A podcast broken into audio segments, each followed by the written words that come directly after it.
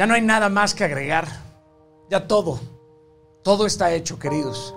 El vinagre ha sido tomado. Los pasos más dignos que se han dado en esta tierra los dio Jesús en camino a la cruz.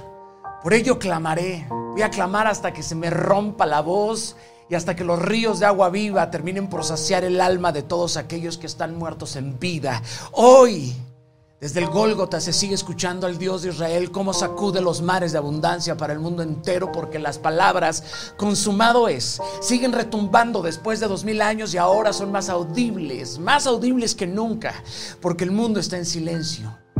Jesús anuló el acta de los decretos que había en nuestra contra, quitó la condena de nuestra espalda y la clavó en la cruz.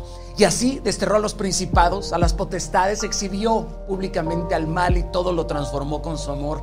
Él triunfó sobre el mundo con dos maderos y un perdón eterno. Por ello, el arma más poderosa es una mano vacía y es un corazón lleno al que le cabe toda la gente. En su último momento exclamó las palabras de victoria más poderosas que se han dicho en el mundo. Tetelestai, calá, consumado es, la deuda ha sido cancelada, la obra ha sido terminada. Lo perdido será recuperado, el grito de amor más hermoso que se ha dado jamás. El bramido que pegará el corazón quebrantado de toda la humanidad. Ya lo verás, ya lo veremos. Hoy recordamos que hay paz entre el hombre y Dios, así que shalom, selah.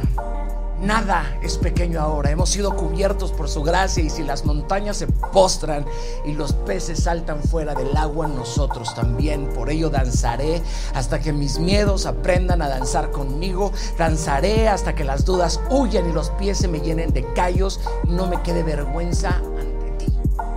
Danzaré porque me amas y porque lo harás siempre. Así que hoy reposo en ti, Jesús. Mi esperanza y mi vida está en ti estará para siempre. Te amo. Bendito seas y gracias por tu sacrificio.